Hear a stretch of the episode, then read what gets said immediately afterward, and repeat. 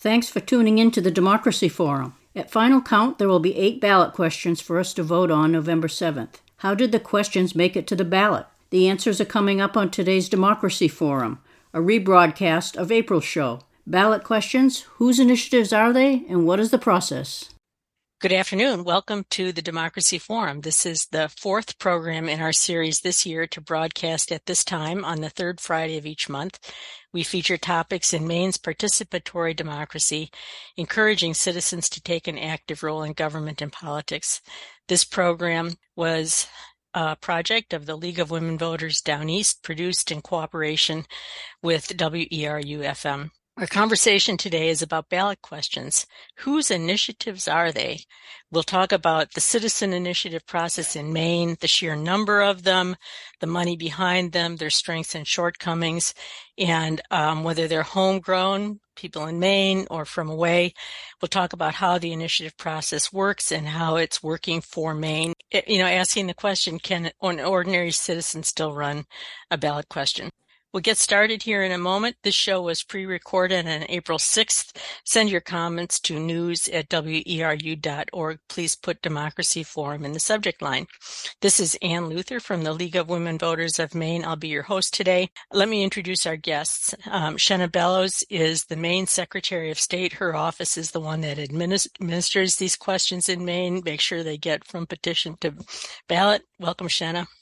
Thank you. Hello. And Todd Donovan is a professor of political science at Western Washington University. Todd wrote an important book, which you'll see on our website if you look about the citizen initiative process. And welcome, Todd. Thanks for having me. Um, so let's get started and let's start with the basics. Shenna, just quickly, um, what are the different kinds of ballot questions in Maine? And again, just briefly, what is the process for each of them to get on the ballot here? So in Maine, we have a citizen initiative process, also called a referendum. It's a constitutionally protected process. So Mainers can bring legislation straight to fellow Mainers for a vote. Um, to make that happen, uh, a group of Mainers proposes a question and they actually can draft their own legislation. They bring that to our office. We issue them uh, petition forms and then they collect signatures, uh, tens of thousands of signatures from other Mainers uh, that tally is based on 10% of the previous gubernatorial uh, election votes cast. And then once they have collected those signatures, they have an 18 month window to do so. Uh, signatures are valid for up to a year. It's a two step process. They bring those petition forms to their local municipalities to have their local clerks verify that the voters that have signed are in fact registered voters of those municipalities.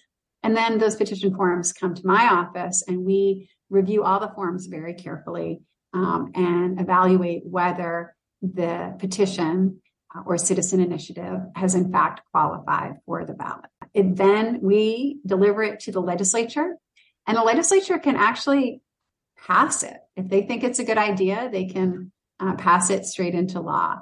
Um, but generally, the legislature actually uh, takes no action. And that means that the question then automatically goes uh, to the following election and, and, on the ballot.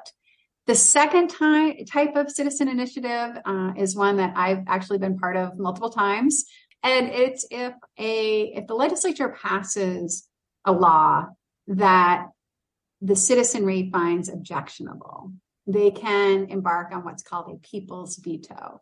The timeline is much shorter uh, but again, they collect uh, signatures to stop the law from going into effect. Um, so it's a bit simpler. They're they're not writing new legislation. They're simply objecting to the law that the legislature passed, uh, and then that law is suspended for the duration of the people's veto, and then uh, voters have an opportunity to make their own determination on the ballot. So those are two types of referendum processes in our state uh, that really uh, I think, uh, improve and make robust our citizen democracy here in our state. Now, people will see bond questions on the ballot. Citizens don't have anything to do with that. The legislature does those, right? That's right. So, citizens do not initiate constitutional amendments or bonds. Those are, initi- those are initiated in the legislature, and then the legislature sends them out to the voters for approval. Todd, is that different in other states? I know some states can um, have the initiative process apply to constitutional amendments, can't they? Yeah, it varies a lot. California has constitutional amendments. Some states only allow statutory amendments. There's uh, different rules for the amount of signatures that you need to require uh, acquire and, and, different rules for methods about how you uh, get the signatures. Um, yeah, there's there is a lot of variation across the states. But ba- basically, it's passing a law. Like there's statutory language that goes with this, and it's like passing a law, right? Yeah, it's like for the statutory initiative process. For the constitutional initiative process, you're passing a law that could be undoing a state Supreme Court decision, and you're passing a law that's then enshrined into the state constitution that only the voters can change in the future. Um, and that that's that's a that's a different level of of uh, changing institutional structures in states. Um, but I, I, personally am more of a fan of the statutory process that keeps the legislature involved, mm-hmm. either through the indirect initiative or um, and this varies across the states. Once something's been passed by the voters, how soon can the legislature amend it, or can the legislature amend it? And th- those rules vary. But yeah, but the constitutional one, that's um, that can really handcuff uh, some states. Mm-hmm. Talk, talk a little bit about um, Shenna. Talk about in Maine, like a couple things. Where's the governor in all this? And B, is the legislature hamstrung in any way from meddling with these once they pass, or what happens in Maine? The legislature might have a different idea about a particular proposal initiated by the citizenry. So they could modify the idea, but if they do so, that's called what's it's what's called a competing measure. And so the original statutory proposal from the citizenry, unless the legislature passes it and it's signed into law by the governor, it will and must go to the ballot once it's been approved uh, by the Secretary of State, absent any court challenges from opponents. So the legislature really can't meddle with it unless they have a different suggestion, in which case both proposals go on the ballot as a competing measure, and um, that's that's how it proceeds. But the governor's not involved. No, mm-mm. the governor can't veto something that citizens have initiated. So obviously, the governor has the power to veto what the legislature does, but they, the governor does not have the power to veto uh, what the people do. And then say it passes, the legislature, I mean, it's just a law, right? The legislature could, if they wanted to, just repeal it the next session, right?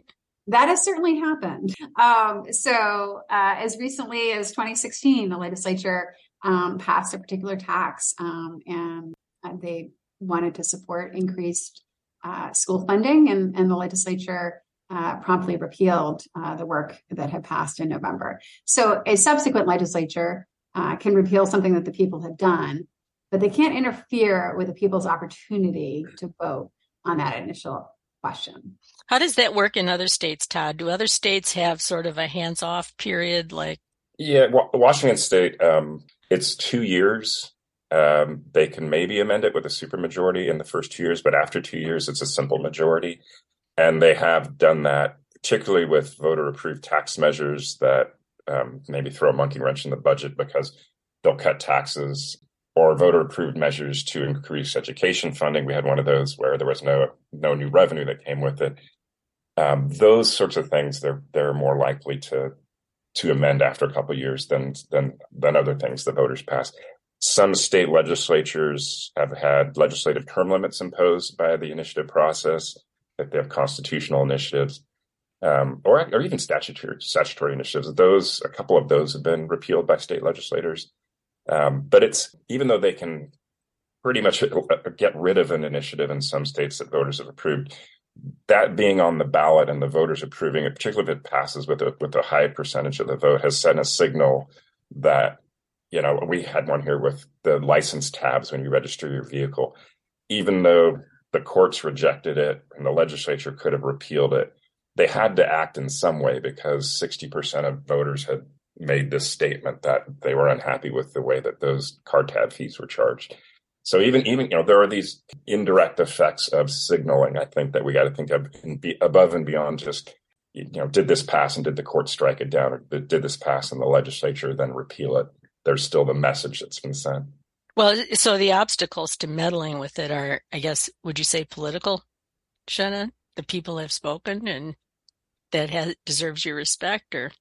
That's right. Um, I'm glad uh, Professor Donovan mentioned the courts. Of course, the courts could find that a referendum violated the Constitution in some way or um, the rights of some particular group or individual. We're uh, we're seeing right now in Maine uh, there is a lawsuit, an active lawsuit over the issue of the um, CMP corridor, and the people had voted in Maine um, to stop the, the CMP corridor. And now the one of the companies impacted by that is, has appealed that to the courts. And so we don't know what the court will do.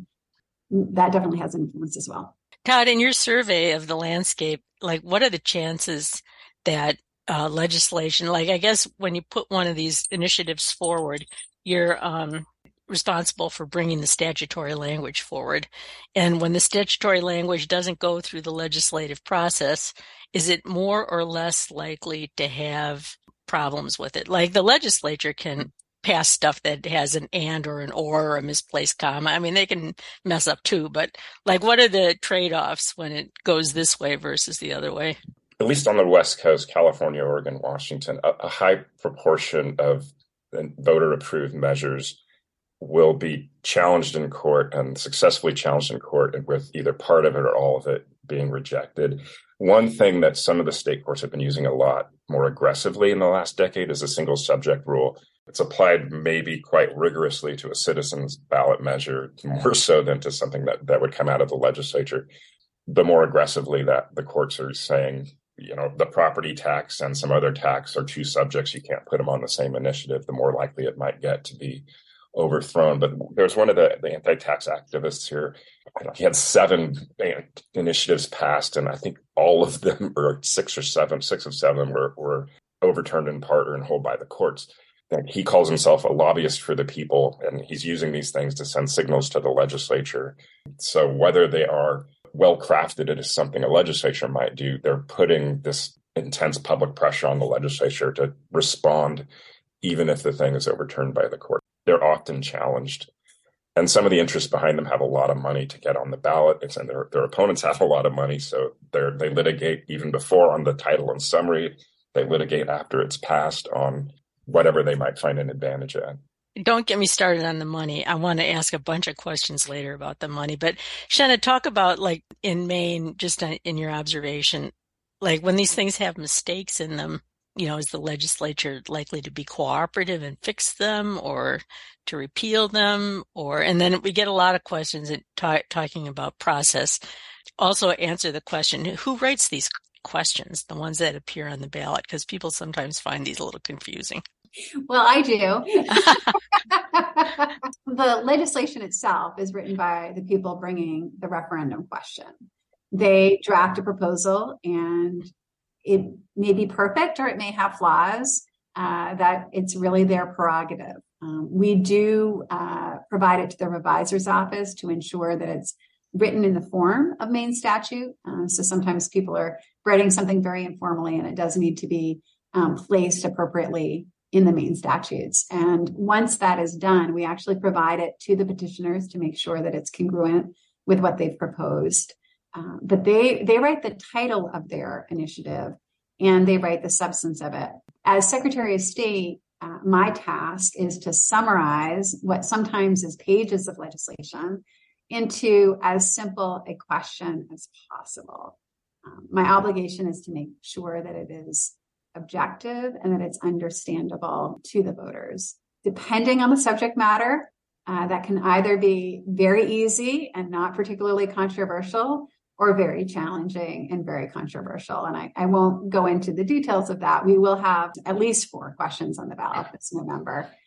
And there is a process. So I draft a question. I usually have my team here and usually consult with the Office of the Attorney General to make sure that legally we think that it uh, represents the subject matter appropriately and then issue the draft question. The public has 30 days to provide comments. And on a couple of questions, there have been little or no comments. And then on a couple of questions, there have been dozens, um, in one case, over 100 comments. Wow. And so I read all of those comments, I review all of those comments, have a discussion with my civil service team uh, in elections and the Office of the Attorney General. And, and then uh, have the sole authority to make any changes to the question that I think are appropriate given the substance of the comments and the feedback. But then the petitioners or the opponents of the petitioners may in fact challenge the question in the court. And in fact, that's happening currently. Um, going to take a quick station break and then I have some, some, more questions. You're tuned to the Democracy Forum on WERU-FM. This is Ann Luther from the League of Women Voters of Maine. Our topic today is ballot questions. Whose initiatives are they? Our guests this afternoon are Todd Donovan, Professor of Political Science at Western Washington University, and Shenna Bellows, Maine Secretary of State.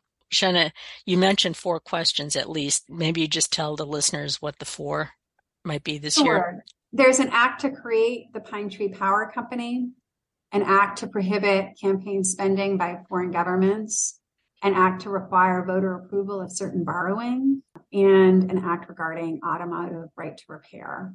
I can go into the questions if you want, but those are the the the broad, short, shortened titles of the four questions. Uh, let's see if we have time to talk more about the questions later. We've got so many process questions here, and I want people to understand how the process works, and then we can come back on the pros and cons of the questions later. But Todd, how did states come to have this right? Like, when did it become a thing, and why? You know, what was the pressure that birthed these processes? Yeah, it's, it's interesting if you think about it. Between like 1900 and 1920, over a dozen states had their legislatures and their governors give to the people the power to write legislation and basically do a complete end run over the institution of the legislature. And it happened, you know, there's social movements during that time that were converging prohibition movements, labor movements, um, suffrage movement. So different groups that had interests in getting their goals forward that they weren't getting through the legislature. And, and then some states, um, you had progressive wings of both the Democratic and Republican Party getting seats in the legislature, free silver Republicans. Um, you had progressive um, governors, populist governors being elected. Some legislatures out west had, you know, the populist party was the second strongest party in some places, you know, the, the strongest party. So the combination of you know that political force in that window of time getting enough traction in the legislature, but also then you know the governors had to sign this this stuff off. It's hard, it, and there's been states since 1920 that have adopted um, initiative and referendum, but they've been much more watered down than the the version that you see that came out of the 1900 uh, to, to 1920. So it's it, and it, we've kind of hit a ceiling. There aren't there aren't very many states that are that have their legislators today saying like, let's give the people this power. And Maine was in that group, like early 20th century, right, Shenna? 1908. And, and because it was a constitutional amendment. So the Citizens Initiative and People's Veto process are written into the Maine Constitution. So it was a constitutional amendment uh, that went out to the voters for approval in 1908. So it was proposed by the legislature and ratified by. So this was really legislatures giving this right to the people during a time of political foment. Is that fair, Todd? Yeah, it's hard to imagine that happening now. You know, the legislative term limit movement of the 1990s, that was citizens using the initiative process to tell legislators you can only serve eight years or 12 years. There was only one state where the legislature said, yeah, we're going to, we're going to limit our terms. So this was, you know, you had over a dozen states doing this pretty dramatic change in their political institutions through the people who had you know got traction in the legislature. Well, and in fact, I've sort of been reading up on this, getting ready for the show, and a lot of states are now trying to curtail those powers. I mean, what what's that all about? There's been a lot of pushback in states trying to take it back. Yeah, and that's been going on for decades. That um, the party out of power generally likes the initiative process because they can advance and their allies can advance um, goals that they wouldn't be able to get through the legislation uh, through the legislature. So more recently, there's been in conservative states, you've seen minimum wage laws pass, Medicaid expansion pass, uh, protection on abortion access pass, and in some of those states, then the the party in power is think, well, maybe the signature requirements are too easy, or maybe we should have higher thresholds of, of voter approval to get these things to pass. And so it, it's something that ebbs and flows over time. But the you know actually getting rid of the process. Um, that's something we haven't seen. They, so nobody has actually successfully taken it away. No, it's been made harder to use in some states. Okay. Um, uh, Shenna, what are your observations about the legislative climate about this in Maine? I think we've seen a few bills along the lines that Todd says, trying to make it harder, more signatures, trying to make it more difficult even at the local level. Are legislators chafing, do you think, in Maine? I think there's always a push pull, right, um, between the legislature and activists. And, you know, we're seeing, for example, uh, there currently um, folks are gathering signatures for an act to enact the paid family and medical leave insurance act right? People want paid family medical leave. And at the same time there's pressure in the legislature uh, to have the legislature act instead. And so i think for some and, and just like the professor said probably there's some people who would like to see an easier initiative process and see more things move more quickly to the ballot. And there are others um, who would like to see it made more difficult. And I'm not sure that it aligns cleanly with political ideology. I don't believe that the initiative process is particularly partisan.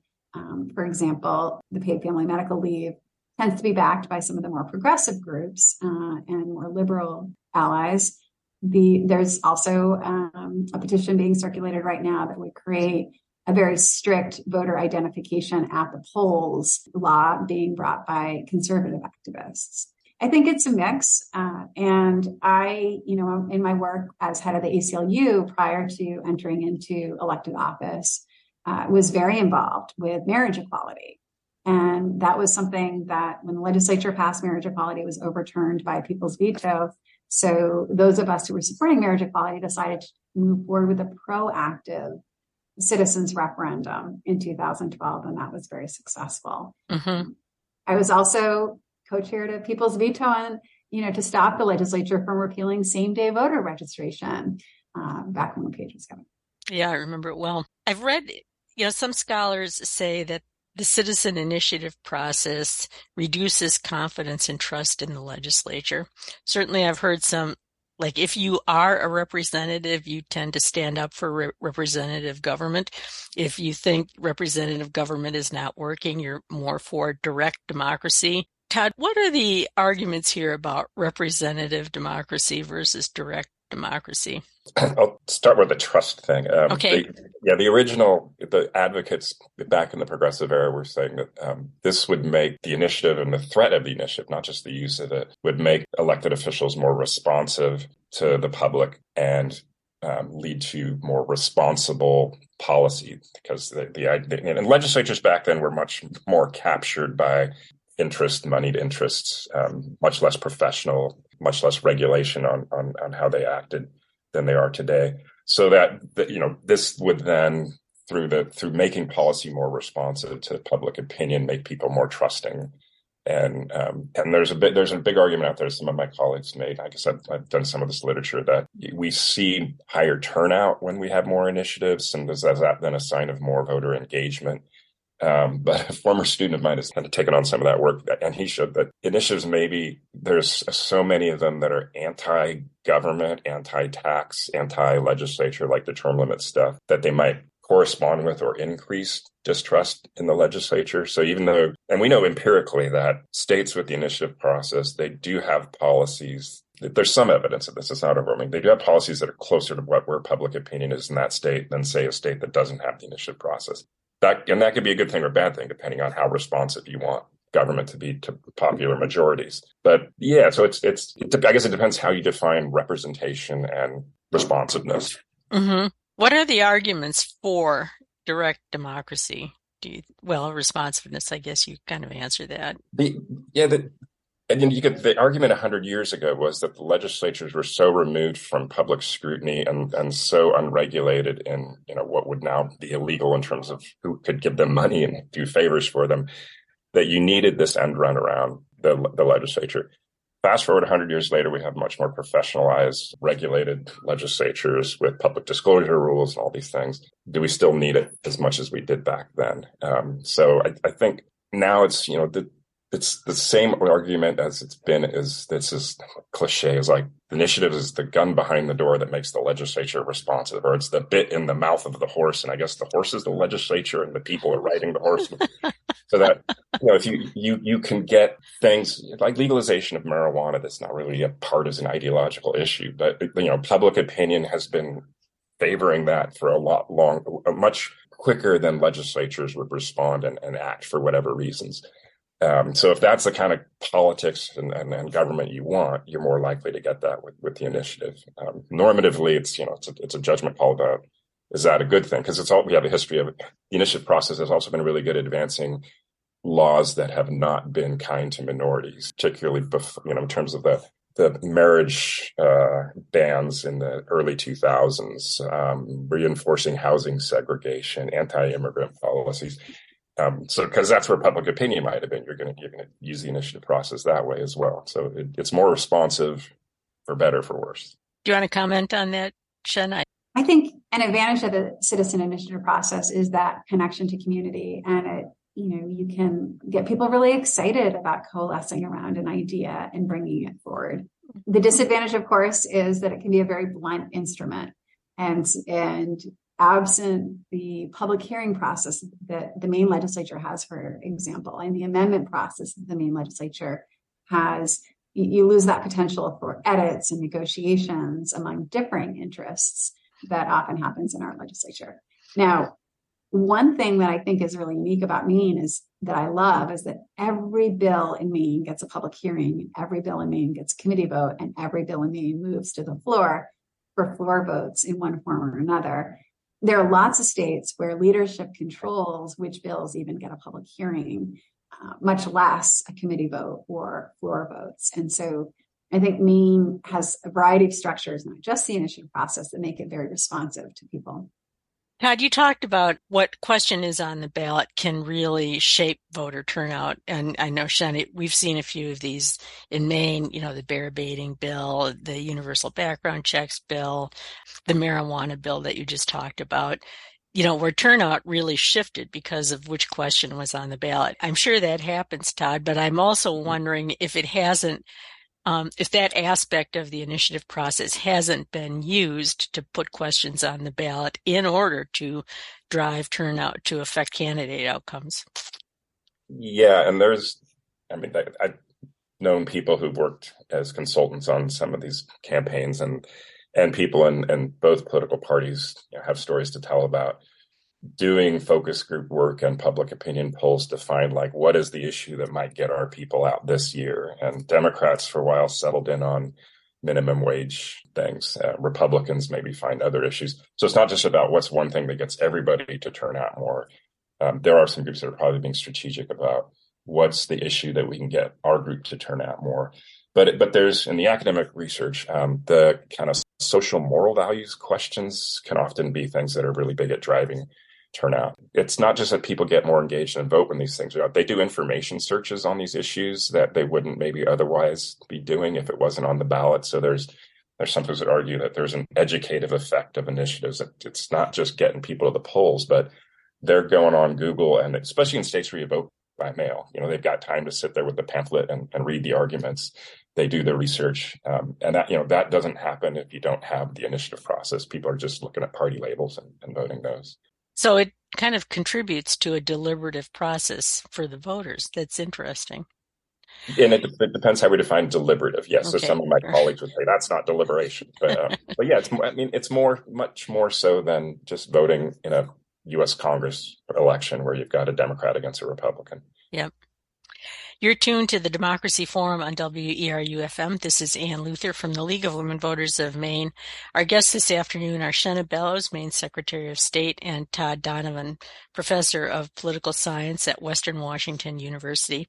Our topic today is ballot questions. Whose initiatives are they? This show is pre-recorded. Send your comments or questions to news at weru.org please put Democracy Forum in the subject line. So as we ask the question, whose initiatives are they? Um, it leads us right to the money. And we've certainly seen some questions in Maine going back a couple of years where, you know, outside interests with big money bought their way onto the ballot. Is it too expensive for ordinary people to do it anymore in Maine, Shenna? I don't think so. I think that if you have a group of committed people who are passionate about an issue. Uh, you can do the work of going door to door in your neighborhood or sitting at the polls on election days. We have very permissive laws and policies about who can be at the polls on election day gathering signatures. And so I think we've seen a lot of successful initiatives that have not arisen out of big money. I will say there is a trend of hiring signature gatherers.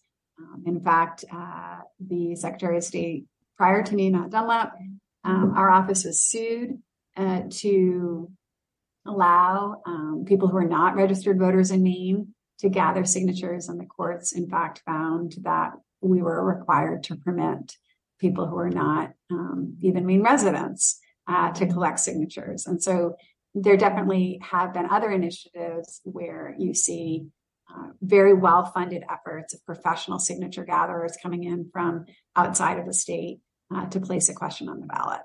I think that's part of democracy too, right?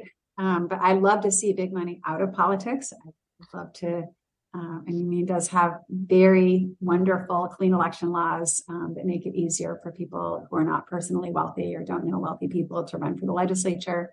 But it's it's been challenging, especially given where the courts are federally, uh, to put in place really stringent campaign finance restrictions on spending.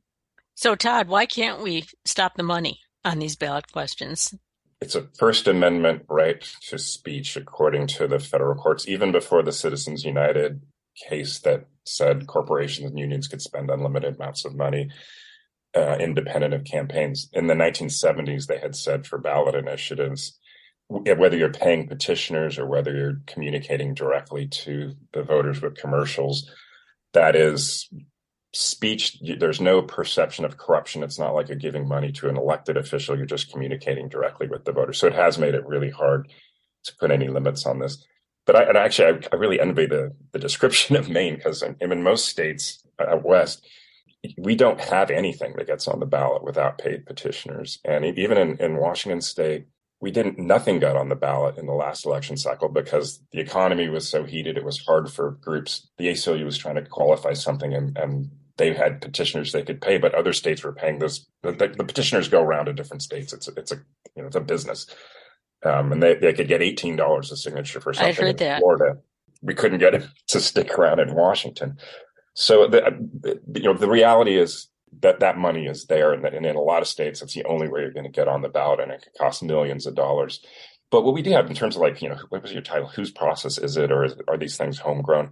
We have a lot of you know, citizen activist groups, whether it's criminal justice reform or you know legalizing marijuana, um, any sorts of issues, some of the anti-tax issues. They find a wealthy patron to fund their campaign. So there's all these billionaires that are backing initiatives that really have nothing to do with their you know business or their economic things. They're just you know charter schools, recreational use of marijuana. That they're they're they're funding the bill for these groups to pay the petitioners to get on the ballot. So, so the citizens groups are still there. They're just they need wealthy um, backers to be able to to get on the ballot.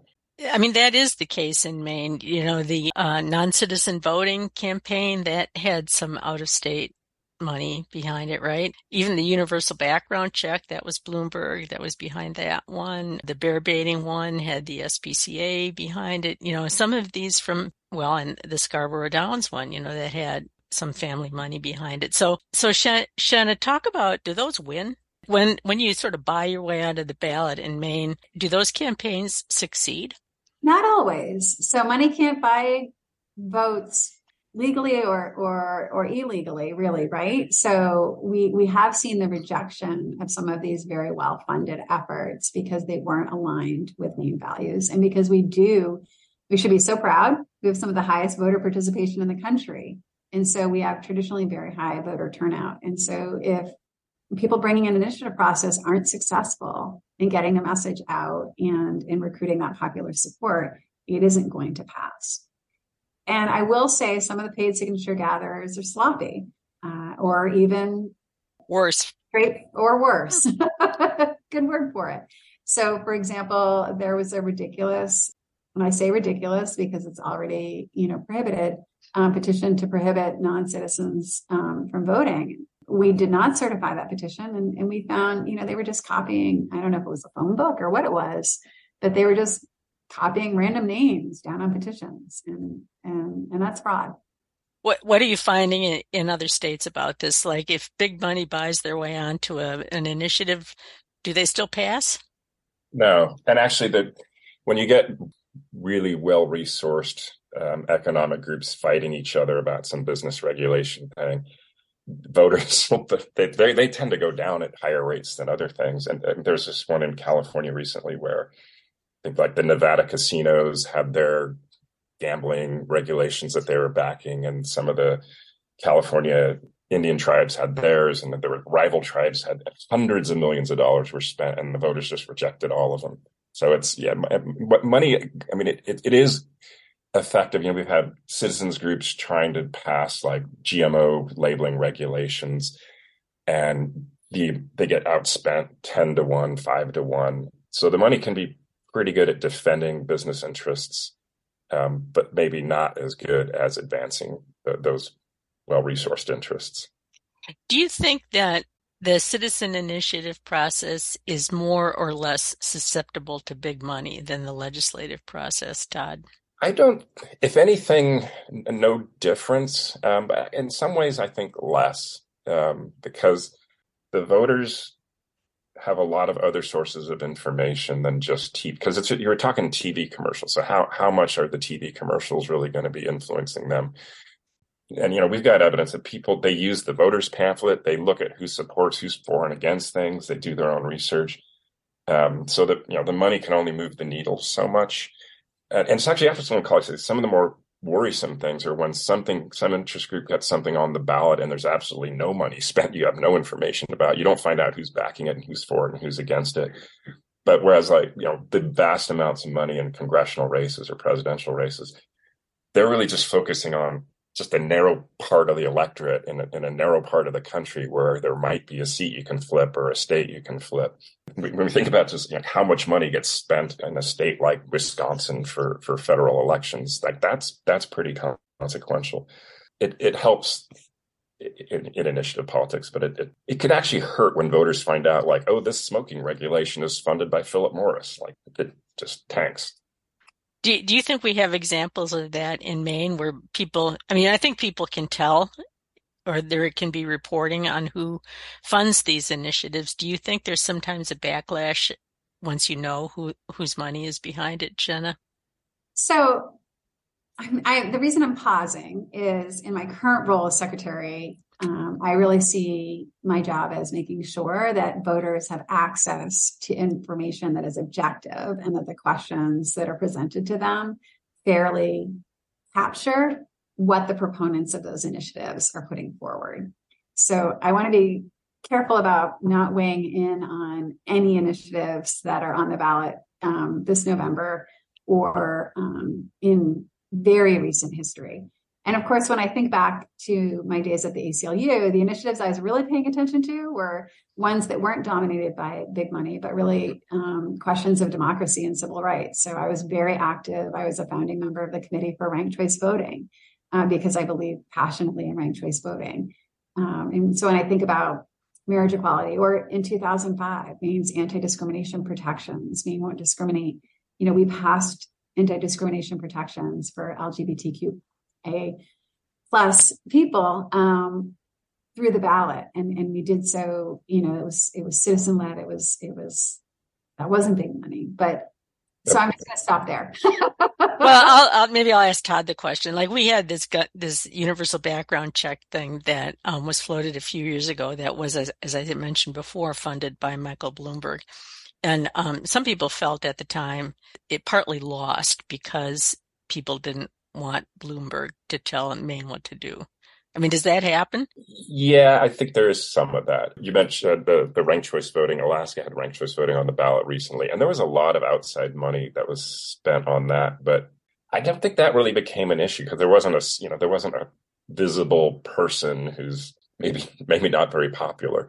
So yeah, I could I could see how there, there's a Bloomberg effect. But again, this gets to the at the end of the day, the money is it's probably more important about who gets on the ballot most places than how voters are deciding on these things, I think.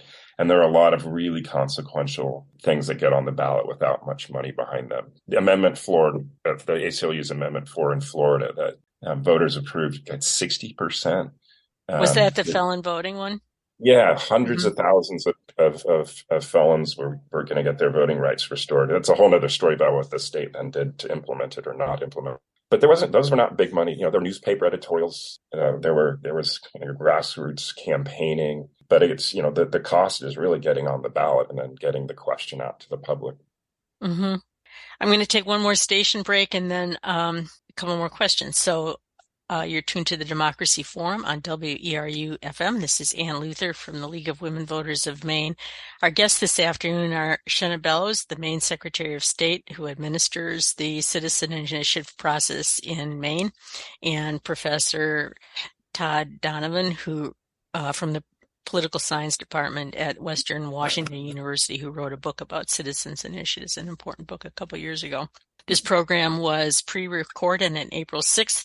We're talking about ballot initiatives. Whose questions are they? I guess I want to talk a little bit more about, because we've been talking about the money and we've been talking about who wins.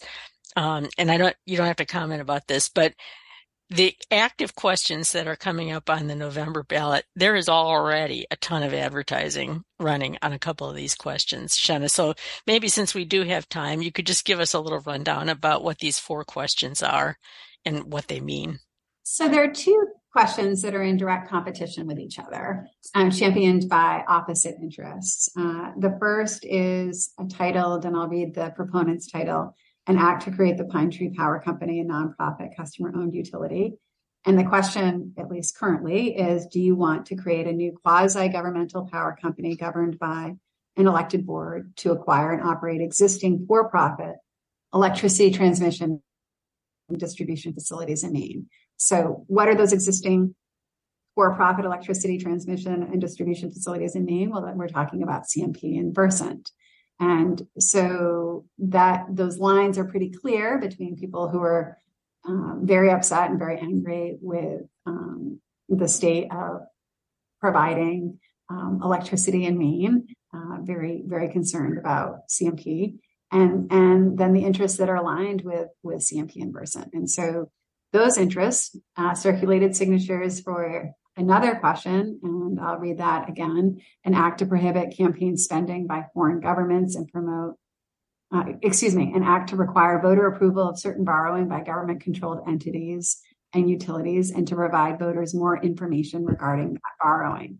So that question is, do you want to bar some quasi-governmental entities and all consumer-owned electric utilities from taking on more than 1 billion in debt unless they get statewide voter approval? So those, there will be a lot of money spent. I believe there already has been money spent between those two competing interests. There are two uh, questions. Um, both could pass. And if that happens, it'll be very interesting to see uh, how that plays out and how that's adjudicated. The other two questions, um, an act regarding automotive right to repair, may have money um, for and against that question. We don't see a competing question, as it were. And then the final question is prohibiting campaign spending by foreign governments. Um, that would ban foreign governments and entities that they own control or influence from making campaign contributions or financing communications for and against candidates and ballot questions. And I mean, that kind of arose out of the fact that one of these power company proposals has a foreign backer, right? That certainly proponents were very angry about some of the foreign ownership associated um, with the with the power companies in Maine and their participation in the CMP corridor referendum in 2021. Do you want to comment on this at all, Todd? You've been following what's going on in Maine at all? No, I won't. I, this is not what you want your guests to be saying, but I, I don't know anything about Maine politics. I, I, know, I, know, I know, a bit, but um, but the rival initiative thing is fascinating because we, we we've seen these in, in various states where a group gets something on the ballot and there's a strategic response with another countermeasure, and whether the rival really get, tends to pass it or not, that it has the effect of lowering support for both measures. Some places, so it'd be interesting to see you know, if that actually happens. And again, especially like you see, I mentioned this earlier, when you get two kind of narrow economic interests competing against each other with a lot of money, oftentimes both of the proposals go down. So. Hmm. I don't watch that much TV, but people have been telling me that the ads for one of these questions are running incessantly now, and the election's not until November. I don't know what to make of that. What about local initiatives? Because in Maine, townspeople have the right to bring initiatives to their town government too, right, Shenna? That's right. And um, one of the things that we saw in the fall were initiatives um, around the issue of, for example, of broadband. Some towns may use the more traditional town meeting venue for ordinance changes and the like, and, and other towns uh, utilize an initiative process, and voters are voting um, on those initiatives brought not by the select board, not brought by the council, but brought by a group of people. At the state, um, as Secretary of State, we have no jurisdiction over the municipalities. So, unlike the Western states, which administer their elections by county, here in Maine, we administer our elections, of course, at the municipal level. And under the Maine Constitution, we have home rule. So, every municipality is an island to their own when it comes to um, the laws and policy, the ordinances within within their um, city or town limits, uh, absent any preemption by the state or federal law. And so this definitely happens in some towns more than others. Uh, and uh, there is some consternation. There is a bill uh, in the legislature that would raise the threshold uh, for signature requirements for the municipal referendums. I haven't been watching that as closely because it is outside of the purview of the Secretary of State, since we really oversee the state and federal elections only. Todd, there's a mix here of, and I don't have a comprehensive list, but there's a mix here of these local initiatives that have to do with some sort of good government reforms, citizen backed, um, sort of progressive things. And then there's some other ones that have to do with economic interests or pushing back on economic interests, like the cruise ship fight that's happening in Bar Harbor, and certainly the broadband one that you mentioned.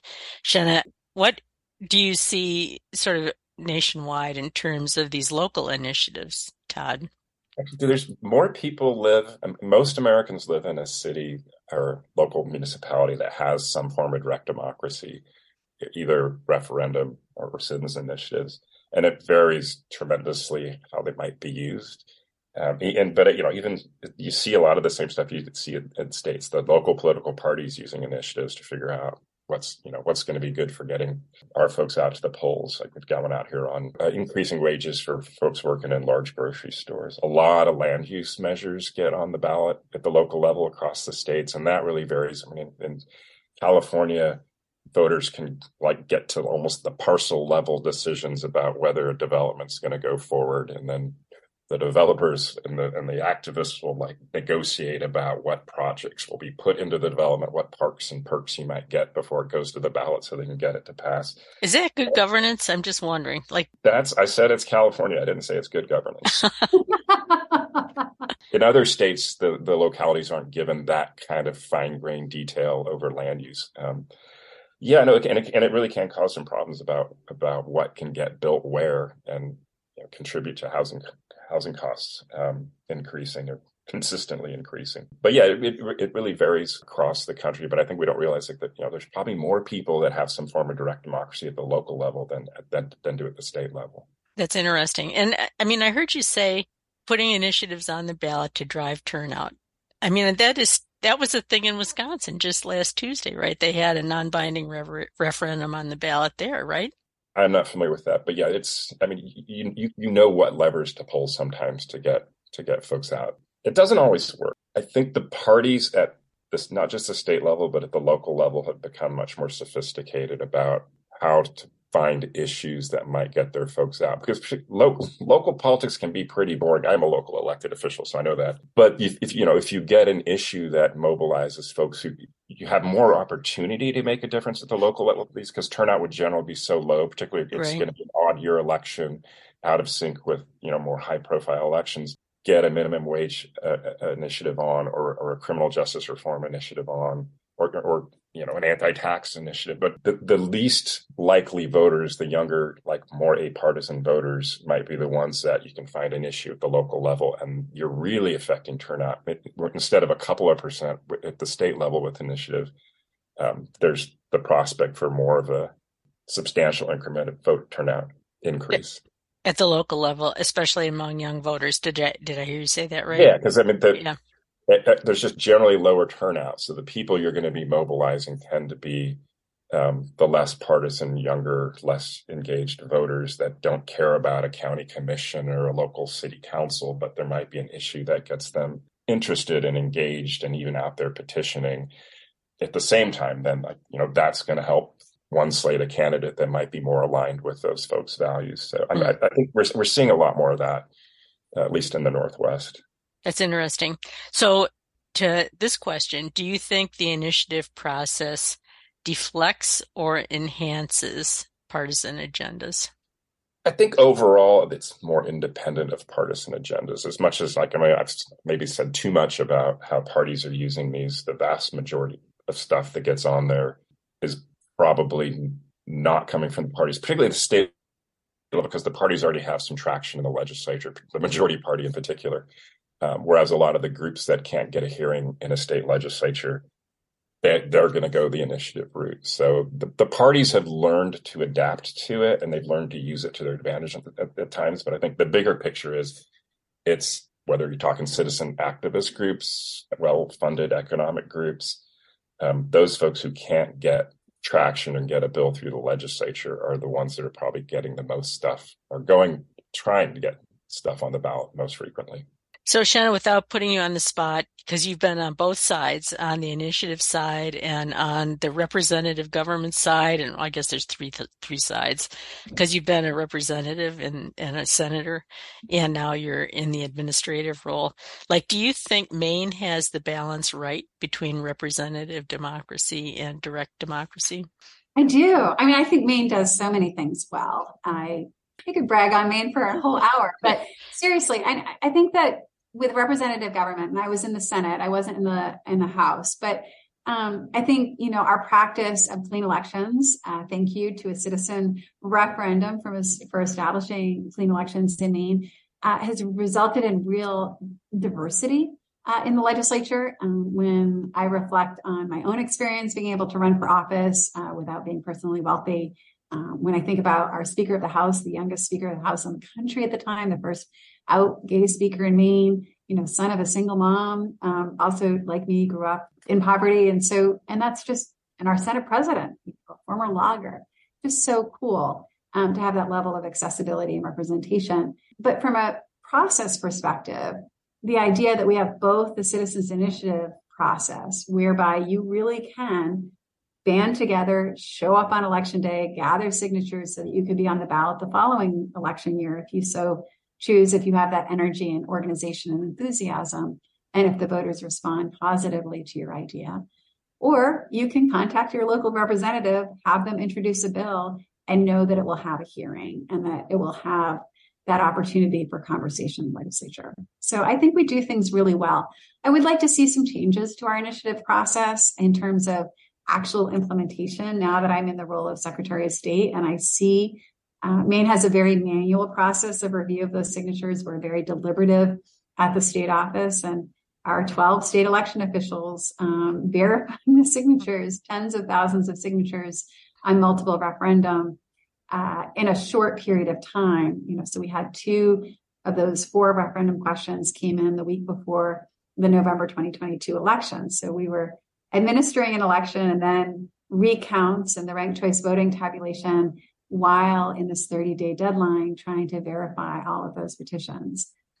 That meant a lot of overtime, 35 straight days with no days off for most of my elections team. That that really put a lot of stress on our system. So I'd love to see a few modest reforms uh, to give the Secretary of State uh, office a little bit more time to do that signature verification without changing the fundamental timeline for when things can go on the ballot and without interfering with the citizen democracy. But all in all, I think our initiative process is really strong. I um, having come from that community of people really engaged in civil rights, I've seen the power of citizens initiatives to move Maine forward for really with really positive results. That's great. Um, Todd, take a minute and sum up from your perspective. I think you, you can really learn looking across the states where direct democracy enhances and improves the way government works and democracy. And I think states like Maine and, and Washington State, where you have the indirect initiative process, which can loop the legislature in, um, where we you know we have a not full time legislature that I think is much more responsive to to folks and has more frequent turnover who's who's in the legislature. Those in combination with the fact that the initiatives are not constitutional, so they can send signals, they can set policy, the legislature can change them. I think all that that all interacts to to, to good ends. I think if you look at California, where I grew up, um, where I am right now, actually, the the constitutional initiative process, the full time legislature, combined with legislative term limits. So you, you have got um, a legislature that doesn't get a lot of institutional memory. You've got, um, and that's fairly recent. Um, these initiatives that might go back decades that change and, and complicate the tax codes um, that you have to then work with the voters to try to get them to change.